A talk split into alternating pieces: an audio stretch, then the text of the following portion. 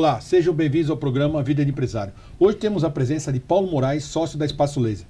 Paulo, muito obrigado, obrigado mesmo por ter vindo. Queria que você se apresentasse primeiro ao nosso assinante para depois a gente começar a bater um papo. Tá bom. Bom, eu, meu nome é Paulo Moraes, sou sócio fundador da Espaço Laser, hoje uma empresa de depilação a laser espalhada por todo o país.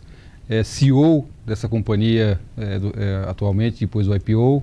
Um sonhador que sonha muito e que luta muito para realizar os sonhos que tem. Como toda, toda empresa familiar. Paulo, antes de mais nada, eu queria que você contasse um pouquinho da sua trajetória profissional e como é que você chegou até Espaço Laser. Bom, é, essa história eu gosto de contar desde o começo de, de verdade, tá? vontade. É, para que você entenda o contexto de toda essa construção. Eu costumo dizer que eu nasci contra a vontade dos homens e sob a proteção de Deus.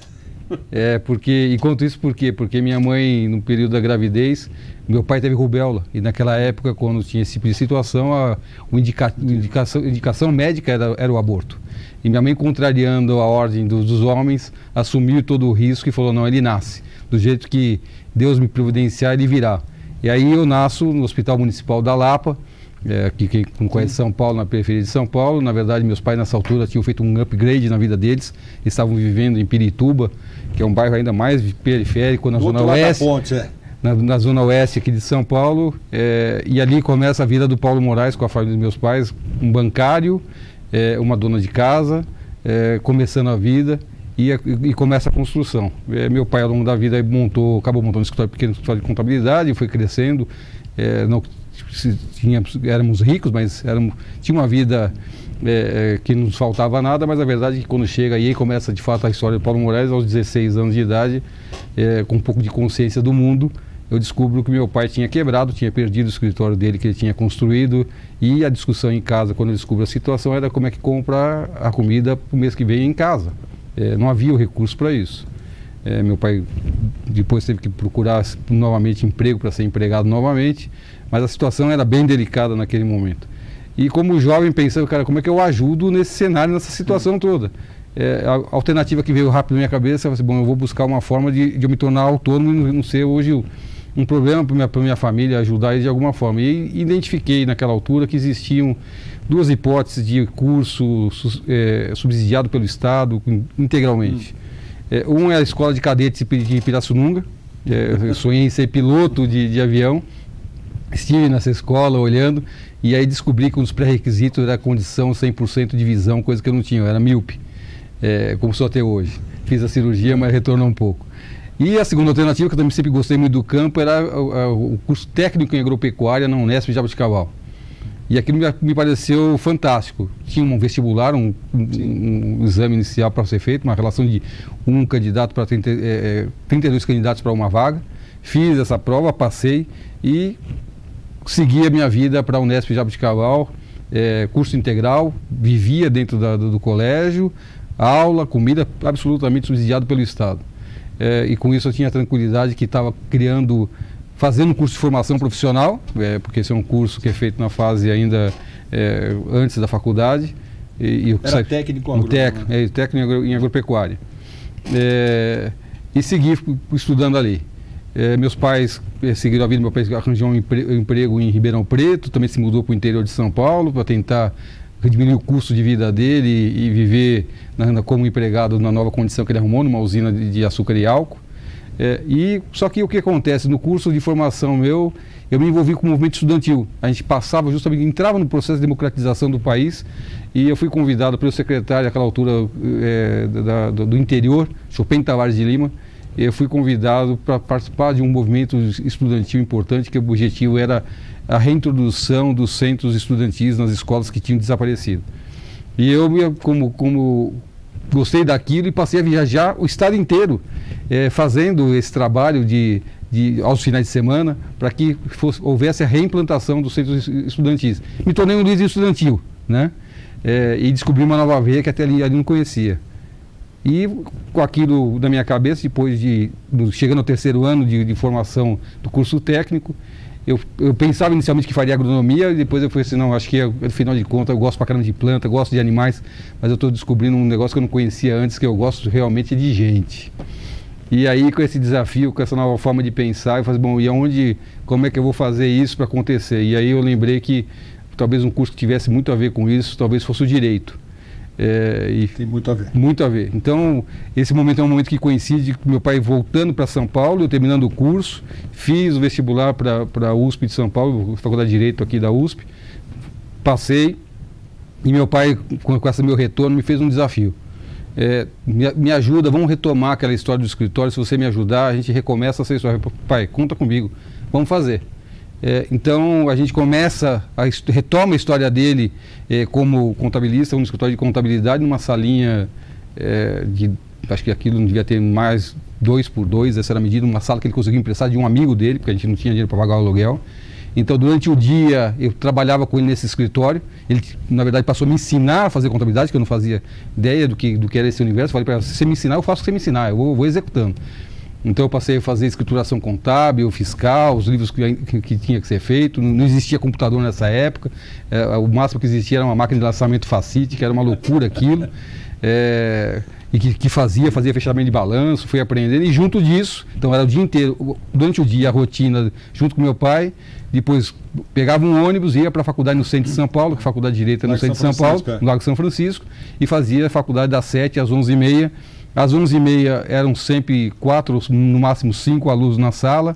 É, com certeza o Paulo Moraes estava lá, inclusive para fazer presença para os demais amigos que eu acabava ajudando depois no período de prova. E cumprir essa rotina durante cinco anos. E durante cinco anos, o que aconteceu com o escritório de contabilidade que recomeçamos eu e meu pai, ele começou a ganhar forma, a captar mais clientes. A gente foi estruturando diversas áreas desse escritório, então o departamento fiscal, que antes era feito apenas por mim, pelo meu pai, a gente começou a ter condições de colocar pessoas, do departamento fiscal, departamento de RH, departamento contábil. A verdade é que é no quinto ano, eu terminando minha faculdade de Direito, é, é, o escritório estava é, absolutamente bem formado, é, não era uma Tinha grande empresa. Sozinho. Tínhamos lá cerca de 40 colaboradores ajudando, então Bastante. então já tinha um, um, um formato bom. É, e ao final do curso eu procurei meu pai e falei, assim, eu adoro você, só sabe que eu te amo, mas é, eu terminei minha faculdade de Direito, e eu vou te contar um negócio que eu não te contei. Eu odeio essa tal de, de contabilidade. Alegria dele Foi, para mim foram duas faculdades conjuntas. Eu fiz o direito e contabilidade durante esses cinco anos. Aprendi demais. Aliás, tudo desse, desse aprendizado eu passei a usar na minha fase seguinte. Mas aquilo para mim não fazia nenhum menor sentido. Aí meu pai olhou para mim com toda clareza e falou assim, tá bom, ok, se você não vai fazer isso, o que, que você vai fazer? Porque é, a gente, ok, tanto melhoramos muito, a gente está conseguindo viver bem, mas é, não temos recursos para fazer grandes voos. Eu falei, não, pai, então vamos fazer o seguinte, eu, eu me formei em Direito, eu vou, dentro da base de clientes que nós temos de, da contabilidade, vou conversar com os nossos clientes amigos para que ver se eu consigo eh, captar algum cliente. E comecei justamente nesse garimpo. Agora imagina, um jovem, absolutamente jovem, eh, tentando buscar causas na, na, na, na, de advocacia, né? As pequenas causas que eu peguei logo no início, eu tenho certeza que foram dadas a mim em confiança pelo grau de relacionamento que existia, não exatamente pela confiança do profissional tão somente. É, fiz muito bem esse trabalho e a verdade é que aos 26 anos e de uma causa que eu também tenho certeza que só veio a mim pelo grau de amizade que existia, é, eu acabo saindo vitorioso numa causa muito relevante e que me proporcionou honorários muito significativos. Bom, aí o Paulo Moraes começou a pensar que o sonho podia se tornar realidade. Então, tudo que eu vi durante o período da contabilidade, porque a gente atendia diversos empresários dentro do escritório de contabilidade, que para mim aquilo era um sonho, ver os clientes, como conduzir os negócios, como isso acontecia, foi, cara, um dia eu vou poder ter condições de fazer isso também. Com dinheiro isso passou a ser possível. Então, o primeiro passo foi o quê? Primeiro, vou comprar minha casa, nessa época eu já era casado, é, comprar a casa, porque eu não tinha casa até aquele momento, comprar um carro é, de verdade, porque até então andava num, num carro que era um meio de, de, de transporte, não era exatamente um carro, é, é, mas me ajudou no período que, que, que eu pude usá-lo.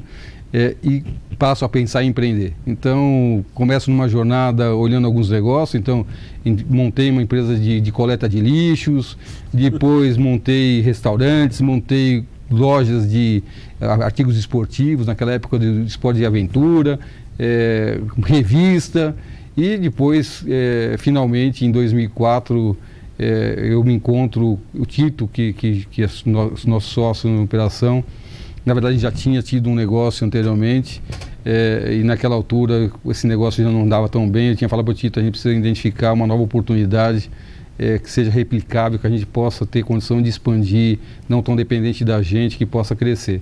E aí, no final de tarde, o Tito me liga, fala, Paulo, vamos bater um papo, porque eu encontrei uma pessoa que talvez faça sentido, o Tito sempre gostou de me ouvir, para ouvir meu hum. senso de percepção de negócio. Ele falou, ok, vamos, vamos sentar. E sentamos no final de tarde, eu, chamo, eu costumo dizer que foi o encontro dos três malucos.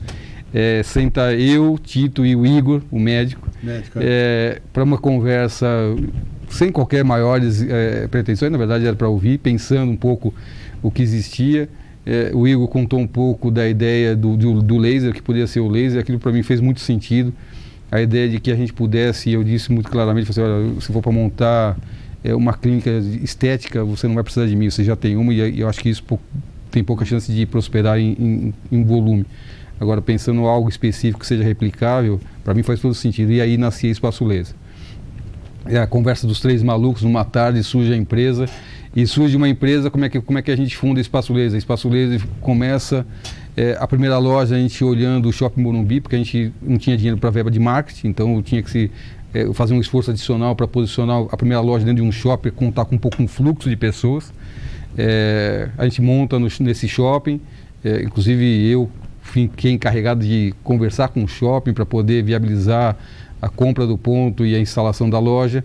A primeira resposta do shopping foi: não, nós não queremos vocês aqui, para a gente não faz sentido esse mix. Aliás, a gente acha, inclusive, que isso não vai criar problema para o shopping. Eu sou meio teimoso, determinado, mas como assim?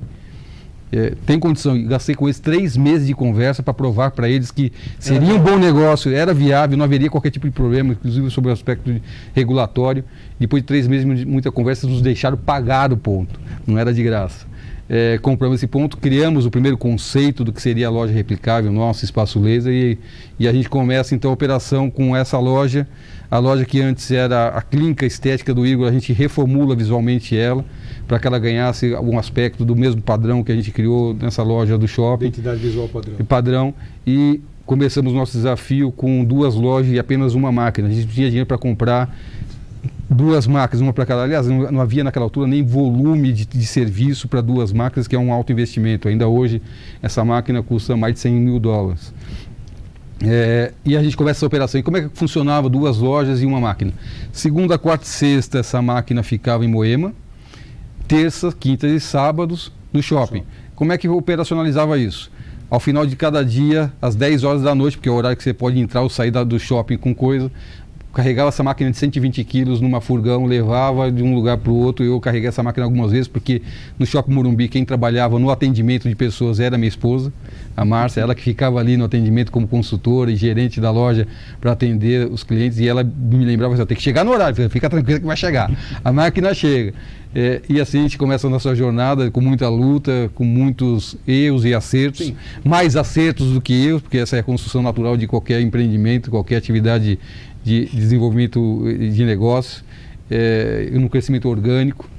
É, 2014 a gente começa a pensar necessidade de expansão, a gente já tinha 10 anos de existência, entender que o modelo já estava consolidado, consolidado. era hora de acelerar e ocupar o espaço. E o modelo naquele momento mais que fazia mais sentido para a gente era a franquia. E a gente passa a pensar esse modelo e eu lembrei do sem, meu amigo Semenzato. Semenzato, conheço. Semenzato, eu já tinha duas, duas vezes eu já tinha procurado o Semenzato, mostrando o negócio, pensando, Zé, o que, que você acha? A primeira vez ele falou, Paulo, esse negócio é muito pequeno ainda, não, é, segue firme aí, mais para frente talvez a gente possa falar. Então ele me falou um não com muita, muita educação. Na segunda vez me encontrei com ele num evento social e aí nessa altura a gente já tinha umas 20 e poucas lojas. Voltei a fazer, olha, aquele negócio que você falou que era pequenininho, agora já está com um tamanho bacana, já temos 20, mais de 20 lojas. Estamos em outro momento. Falei, Paulo, agora estou em outro momento, estou em outro projeto, eu não posso desfocar do que eu estou fazendo, mas segue aí firme, esse negócio vai dar certo, esse negócio é bacana. E aí, mesmo com os dois não os anteriores, lembra que eu falei para você, Sim. eu sou meio determinado claro. com o cismo, é, pensando em expansão, eu nós, novamente veio à cabeça é, falar com o Semenzato. E eu liguei para o Semenzato já com a ideia planejada. Eu sabia que nessa altura ele estava com a Casa X, com a Xuxa. Sim. E a nossa ideia foi muito clara. Bom, o Semenzato nos ajuda com um processo de franquia que a gente não sabe fazer. Ele conhece muito bem isso daí. E, se ele puder, traz junto a Xuxa, que será excepcional para a marca, dará visibilidade para ajudar no processo de criação dessa marca. É, liguei para o Zé, contei um pouco dessa ideia E o Zé falou para mim, para minha surpresa, pelo telefone, Paulo, você está ligando no momento certo. A Xuxa, dias desses, me disse que gostaria muito de participar de algo na área de bem-estar. É, eu acho que isso tem, tem, tem chance de dar certo. Dias depois, um, um, empresário da Xuxa vem a São Paulo para nos conhecer. A gente mostra o que era o nosso negócio. Ele gostou muito do que viu. É, olhou e falou assim: Olha, eu vou voltar para conversar com a Xuxa, mas a gente tem um desafio importante. A Xuxa tem uma amiga na área de, de, de, da estética também. E eu sei que ela já vinha conversando. Eu não sei que grau está essa conversa. A Xuxa, por dinheiro nenhum, vai estragar uma relação. Então eu preciso ver exatamente como é que está isso. E aquela ansiedade ficou no ar, né? Vai dar certo ou não vai dar certo. É, no, é, dias antes do, de, de, terminar o mês de dezembro, o Zé me liga e fala, Paulo, olha, a Xuxa vai vir num show aqui em São Paulo, no Ibirapuera. Seria bom que você fosse para conhecê-la, inclusive para te conhecer, porque a Xuxa faz questão de saber com quem ela vai se relacionar. Mas é, vamos embora. Então, no dia 13 de maio de é, 2014, é a primeira vez que eu tenho contravo contato com a Xuxa pessoalmente, fui com, meu, com minha esposa e meus filhos juntos, é, a gente esteve junto. Existe essa, essa foto desse, desse momento que a gente teve pela primeira vez junto. A Xuxa foi muito simpática. Ficamos para assistir o show dela inteiro, depois dessa conversa. E, mas ali ainda não estava nada respondido. Em janeiro veio efetivamente a resposta. Olha, ela topou o desafio, mas tem mais uma condição. Mais uma, você, ela não vai entrar em nada que ela não, não acredite que não seja verdadeiro. Então a condição é a seguinte: vocês têm que mandar uma máquina de vocês aqui para o Rio de Janeiro, na casa dela, para experimentar o tratamento. Bom, Aí a gente não tem máquina nenhuma no Rio de Janeiro. Hum. Como é que a gente leva uma máquina de 120 quilos para o Rio de Janeiro, para casa da custa. Xuxa? Bom, como é, que, como é que resolve o problema? Aí lembrou que a gente tinha um amigo nosso, um concorrente nosso, que tinha uma máquina igual a nossa no Rio de Janeiro, nós ligamos para ele, nós estamos com um, um tempo, daria para emprestar. E tinha uma, não, pega aqui a máquina, leva. E aí conseguimos a máquina emprestada, levamos a máquina na casa da Xuxa com a, a nossa melhor fisioterapeuta à altura, para mostrar para a Xuxa o que era o tratamento. E ela ficou absolutamente entusiasmada com o resultado que viu do tratamento. E a partir daí ela falou, ok, estamos juntos. E, Meu amigo. E aí, e aí começa a nossa história. Então, em junho, alguns meses gastamos para formatar o formato do que seria a nossa franquia. Em junho a gente lança a nossa rede de franquias. A gente tinha projetado de forma é, conservadora que a gente venderia no primeiro ano 40 franquias. Vendemos 120 franquias nesse primeiro ano. E mais do que vender, nós implantamos efetivamente essas lojas vendidas, porque esse é um grande desafio, né? Você transferir para o seu, pro seu franqueado, seu parceiro, ao que você criou para que seja replicado. E que ele acredite e que ele, naquilo. E execute como você imagina que deve ser executado com, a, com manutenção e o perfil do nosso negócio. E mais do que isso, a marca que a gente construiu.